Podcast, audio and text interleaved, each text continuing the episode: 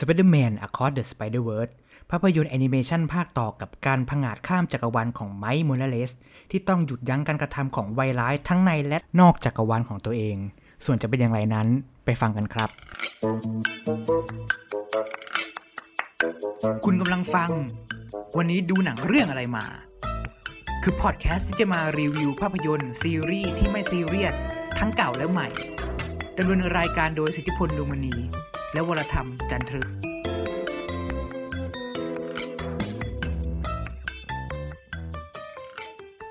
สวัสดีคุณผู้ฟังครับ พบกับวันนี้ดูหนังเรื่องอะไรมาพบกับผลสิทธิพลดวงมณีครับ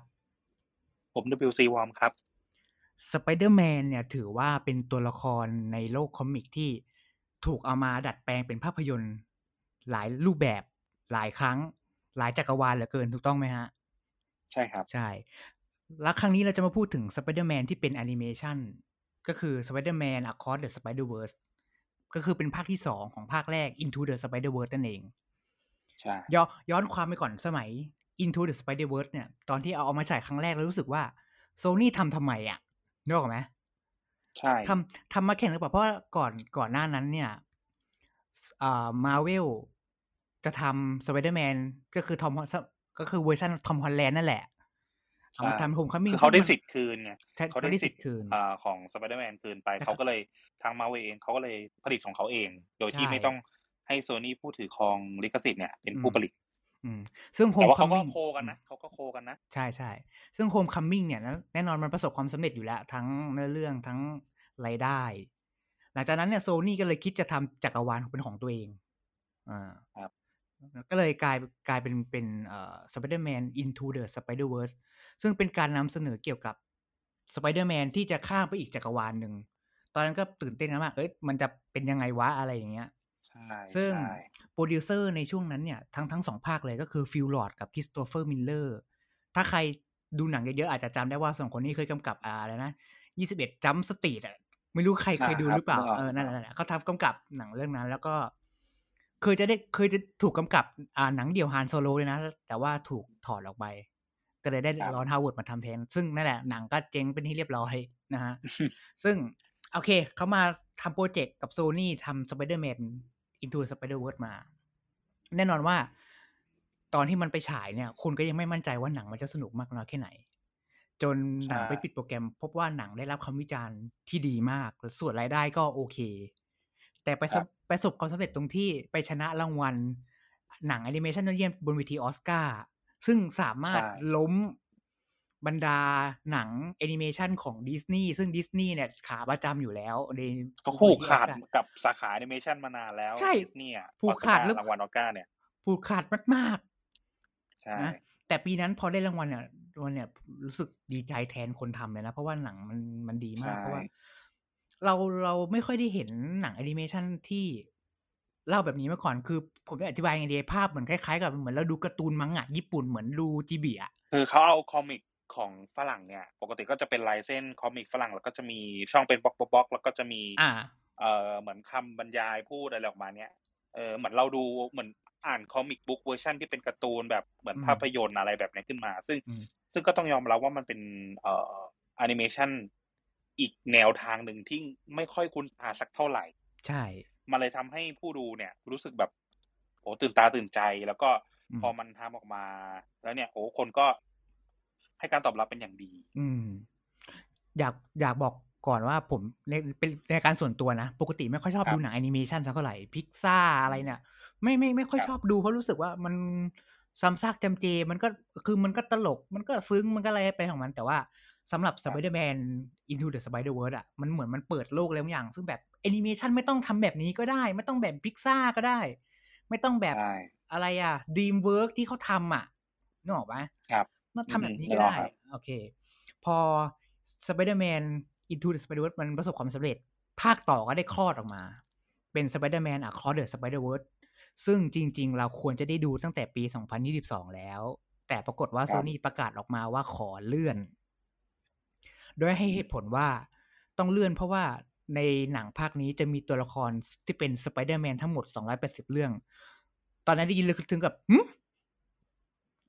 กูเอาจริงดิ สองร้อยแปดสิบตัวเลยเหรอ คือแบบงงใช่ไหมว่าแบบจะยัดเข้ามาได้ยังไง ใช่ อย่างเงี้ยเาะ ในหนังความยาวแอนิเมชันมากสุดก็สองชั่วโมงครึ่งอะอะว่าจะยัดมาได้ยังไงอะไรอย่างเงี้ย จากนั้น โอเค เราก็รอรอรอต่อไป จนมาถึงในวันนี้ที่สไปเดอร์แมนอะคอร์สเบิร์ได้เข้าฉายแล้วนะฮะ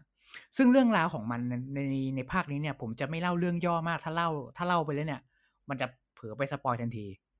แต่แค่อยากจะบอกว่าตัวละครสองตัวทั้งก็คือ ไมค์มูราเลสที่เป็นสไปเดอร์แมนผิวด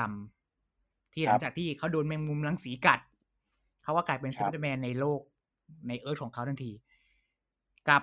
เกเวนสไปเดอร์แมนสาวสไปสไปเดอร์มูแมนใช่ไหมเรียกว่าสไปเดอร์ ครับ มู ผ แมน ม เขาก็ต้องรับผิดชอบหน้าที่หน้าที่หนึ่งก็คือการที่เป็นเด็กหญิงวัยรุ่น คนหนึ่งแล้วก็ค้างความฝันของครอบครัว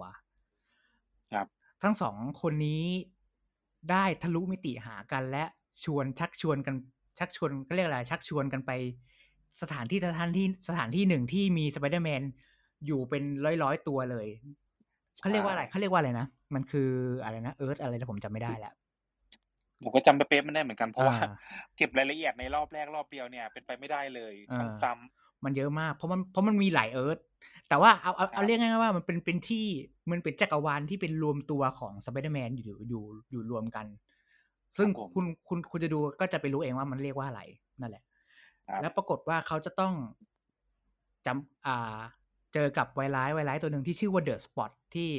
ครับ เขาเป็น จะเรียกว่าเป็นมนุษย์ ก็ก็ได้มั้งที่มีปัญหาเรื่องเกี่ยวกับการทะลุมิติเกี่ยวกับตัวร่างกายของเขา ใช่ เอง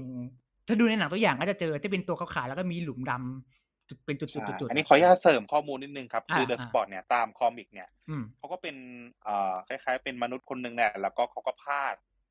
การทดลองทดลองหนึ่งทำให้ อืม เขาเนี่ยกลายเป็นมนุษย์จุด ซึ่งไอ้จุดที่ว่าเนี่ยเขาก็คือเขาสามารถทะลุตามจุดที่เขาวางไว้หรือสิ่งที่เขาสร้างไว้ อืม แต่ในแอนิเมชันเรื่องเนี้ยเนี่ย อืม เขาแต่งเติมเพิ่มนิดนึงตรงที่ว่าจุดพวกเนี้ยนอกจากการโผล่ไปทะลุตรงไหนมุมไหนแล้วก็ได้เนี่ย อือฮึ มันยังไปโผล่ในมัลติเวิร์สอื่นด้วย ใช่ ซึ่งเป็นสิ่งที่เขาเสริมเข้ามา อือฮึ ที่จะเป็นจุดข้อแตกต่างจากเอ่อคอมิกเวอร์ชันดั้งเดิม อืม อ่ะเป็นข้อมูลประมาณนี้ครับ ซึ่ง นั่น เอ่อตัวร้ายตัวเนี้ยมันเลยส่งผลให้ภาคเนี้ย อืม มันเกี่ยวข้องกับมัลติเวิร์สอื่นมากมายกายกองเลย ใช่ คือมันเหมือนเป็นตัวเชื่อมว่า เอ้ยทำไมต้องไปโลกนั้นโลกนี้ อือฮึ อะไรประมาณนี้ครับ ใช่ แล้วหลังจากนั้นเนี่ย อ่า ไมค์มูราเลสกับโกเวนเนี่ยก็ไปเจอกับบรรดาสไปเดอร์แมนหลาย ๆ ตัว โดยเฉพาะคนที่คิดค้นระบบนั้นขึ้นมานั่นก็คือมิเกล มิเกลก็คือสไปเดอร์แมนอะไรนะนายที่นายเลยอะไรสักอย่างที่เป็น สองศูนย์เก้าเก้าค ส รั อบ งศูนย์เก้าเก้านั่นแหละ ที่เป็นเป็นเหมือนว่าเป็นคนคิดค้นทุกอย่างเพื่อให้ทุกคนมาอยู่รวมกัน แต่ ครับ มีอะไรบางอย่างที่ขัดแย้งกับไมค์มูราเลสซึ่งไมค์ไม่สามารถรับ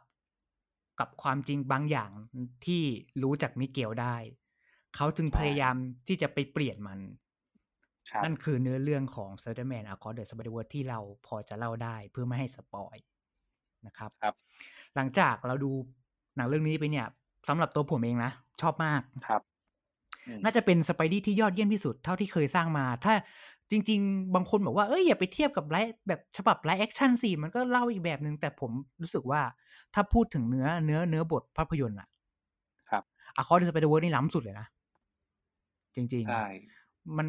สบเป็นสองชั่วโมงยี่สิบนาทีที่สนุกสนานมากแล้วเราก็อินกับมันด้วย ครับ แล้วก็น่าจะเป็นหนังเรื่องแรกที่เราเห็นสไปเดอร์แมนที่มีหลายหลายหลายหลายตัวมีเป็นร้อยร้อยๆอ่ะ คืออันนี้ต้องบอกก่อนเลยว่า ตัวละครสองร้อยแปดสิบตัวมันไม่ได้หมายความว่ามันมีบทบาททุกตัวนะ มันก็มีบทบาท ใช่ แค่ไม่กี่ตัวไม่ว่าจะเป็นสไปเดอร์พังที่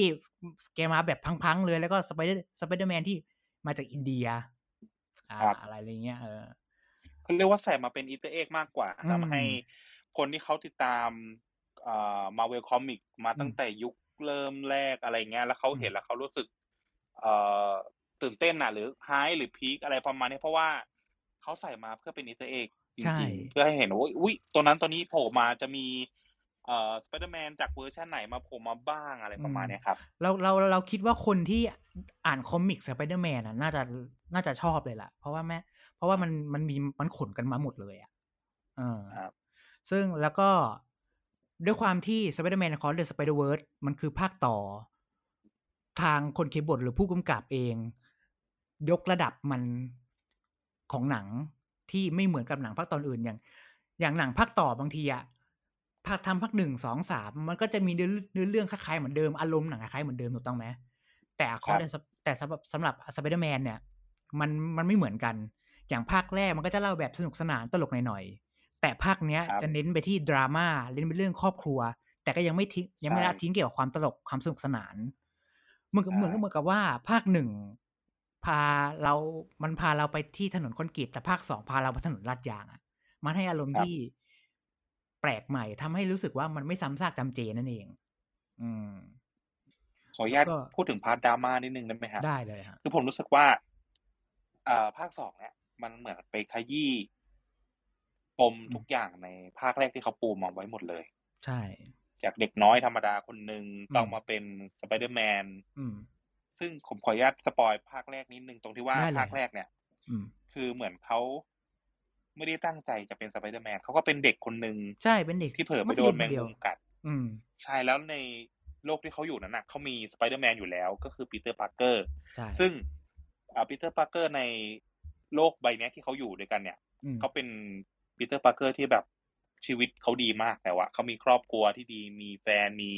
ป้าเมย์มีอนาคต ทุกอย่าง อืมอืม ดีไปหมดแล้วอะแต่อยู่ดีเอ่อแมงมุมนั้นไปกัดไม้ ใช่ มันเลยส่งผลให้เกิดเหตุการณ์บางอย่างขึ้นในภาคแรก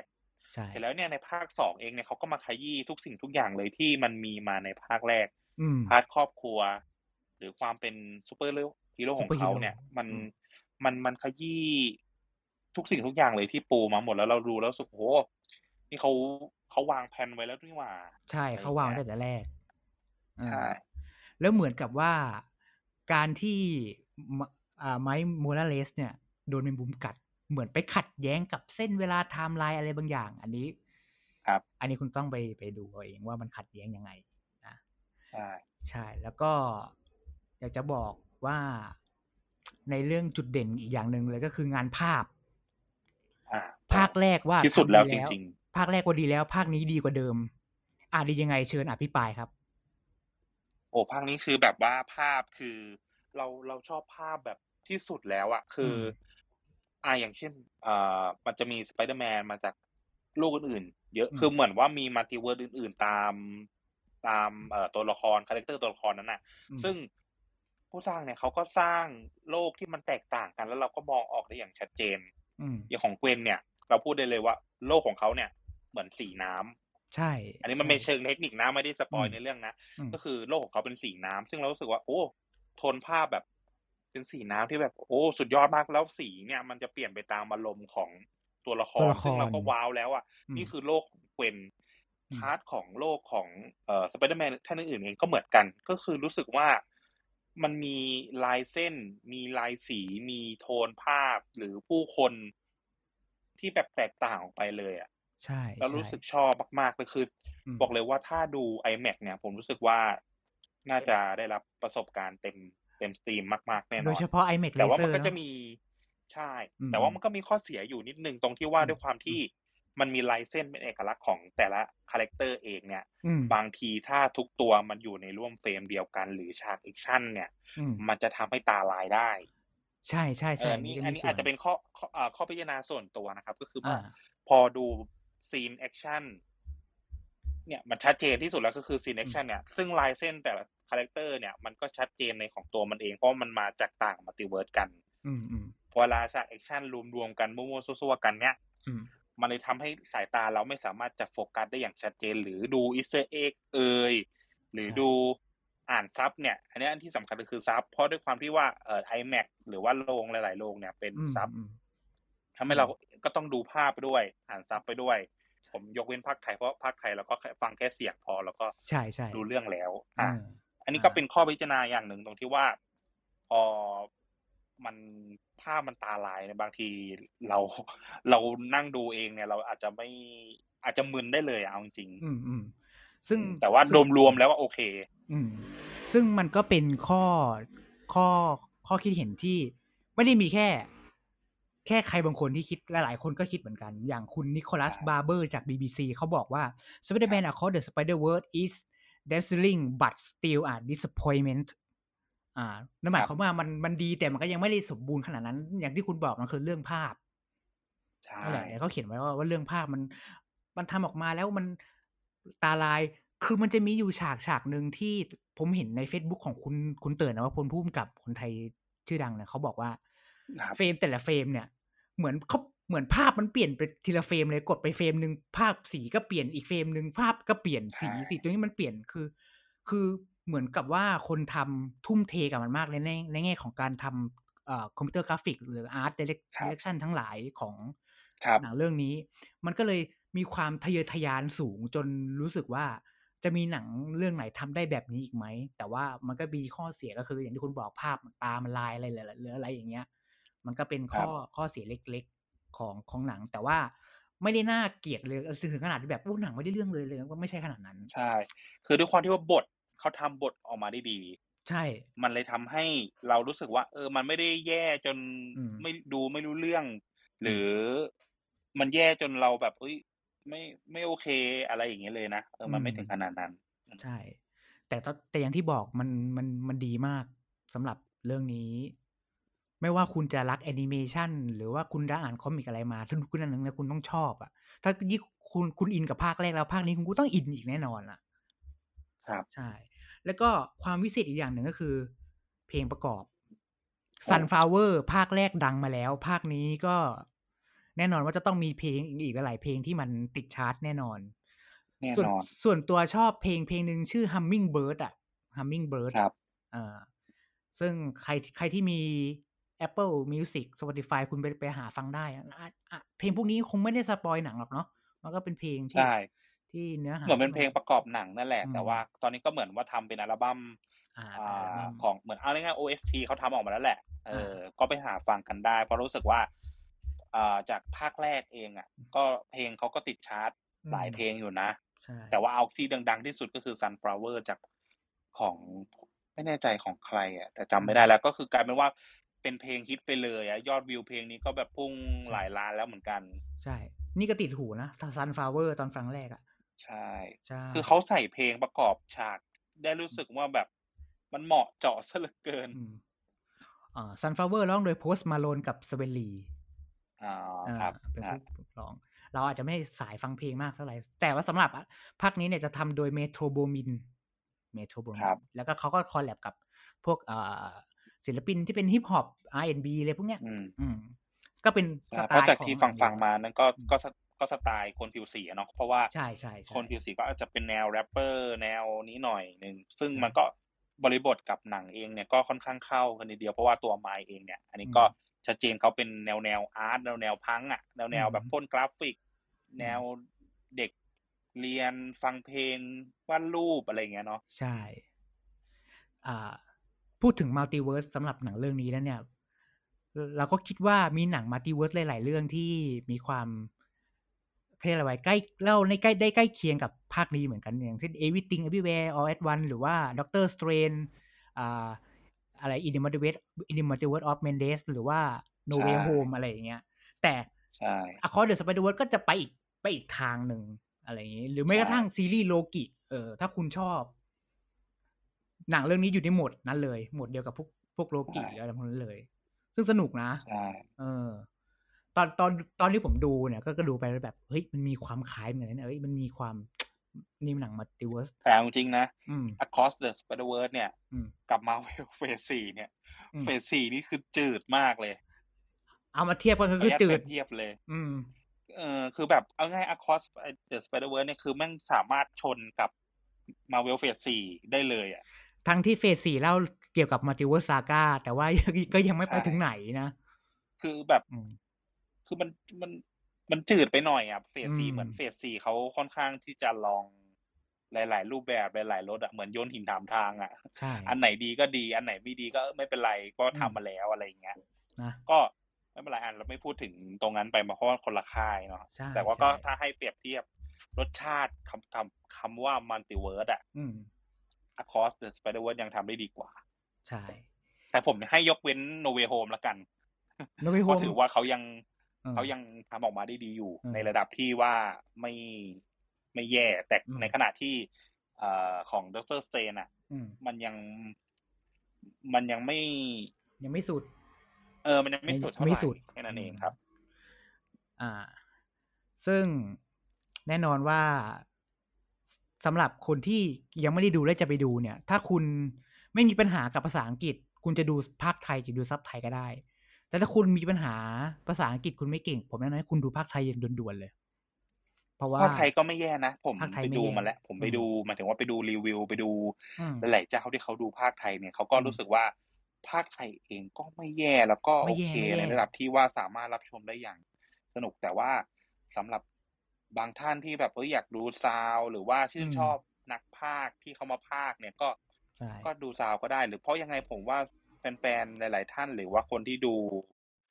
คอสต์สไปโรนมาแล้วเนี่ย อืม ที่ดูซับมาแล้วอาจจะต้องซ้ำภาคไทย เพราะว่ามันเป็นหนังที่ต้องซ้ำจริง ๆ เลยอะ ต้องซ้ำ เพราะว่าดีเทลรายละเอียดอีเตอร์เอกเยอะมากอะรอบเดียวคุณ คุณไม่มีทางเก็บได้เลย มันเยอะถึงขนาดแบบเราต้องเพ่งดูอะแบบเอ๊ะใช่เปล่าวะนั่นอันนี่ใช่เปล่าวะ ใช่ อะไรอย่างเงี้ย ใช่และรอบแรกมันรอบเดียวมันเอาไม่อยู่จริงๆ โอเคแหละ อืม ส่วนหลาย ๆ ท่านอาจจะอยากฟังซาวด์เพราะว่าโอเคเรา เราก็อย่างที่เรารู้กันก็คือมิเกลล่าหรือสไปเดอร์แมน2099 เนี่ยเขาพากย์โดยออสการ์ไอแซค อืม ส่วนเกวนเองเนี่ยก็นักนักแสดงสาวนะเฮลิสไตฟิล ใช่ที่เล่น โอ้แค่สอง Hawkeye คนนี้ก็เป็นแบบใช่แค่ อืม สองคนนี้ก็คือดึงดูดที่สุดแล้ว ใช่ หรื ใช่ อสไปเดอร์แมนอินเดียเองนะผมก็จำชื่อนักแสดงไม่ได้แล้วต้องขออภัยแต่ว่า อืม ผมจำบทบาทเขาเป็นโดพินเดอร์จากเดอะเดดพูล อ๋อโดฟินเดอร์อ๋อเอ้าเขาเป็น ใช่ คนมาภาคเหรอเนี่ย ผมเพิ่งรู้ ใช่ใช่ หมอหมอนี่ใช้ได้เลยทีเดียว ใช่ก็คือแบบโอ้แค่เนี่ยนักแสดงเอ้ยไม่ใช่ ผู้ให้เสียงหลักของตัวมิเกลโอวาล่ากับ อืม เกวนเนี่ย ผมก็อยากฟังซาวด์แล้วผมอยากฟังเสียงพวกเขาอ่ะ อื ม หลายคนหลายคนก็ยอมยอมเสี่ยงที่จะไปดูเพื่อมาฟังเสียงของออสการ์ไอแซคด้วยว่า พี่แกจะดุดันมากแค่ไหน เพราะน่าจะเป็น ใช่ สไปเดอร์แมนเวอร์ชั่นที่จริงจังที่สุดเท่าที่คุณเคยดูมาแล้ว นะ ใช่ แล้วก็เป็นตัวสำคัญที่จะมีบทบาทในภาคต่อไปก็คือ Beyond the Spider-Verse ใช่ แน่นอนว่าภาคต่อไปก็คือฉายในปี 2024 ปีหน้าแล้ว ช่วงมีนามั้งถ้าจะไม่ผิดถ้าไม่เคลื่อนนะ มีนา ถ้มีนาไเคลื่อ ช่วงมีนา อืม ครับผม และทั้งหมดนี้คือ a c r o s s the Spider-Verse ภาพยนตร์ที่ทุกคนต้องดูไปดูให้ได้ ดูให้มีความสุข จะดูแบบไหนก็ได้ ดูไปเถอะ เพราะว่านี่คือภาพยนตร์แอนิเมชันที่ผมรับรองได้ว่ามันยกระดับของการทำหนังแอนิเมชันไปมากจริง ๆ ครับ Spider-Man Across the Spider-Verse ได้ยกระดับการทำหนังแอนิเมชันไปตลอดการ รอภาคต่อไม่ไหวแล้วครับ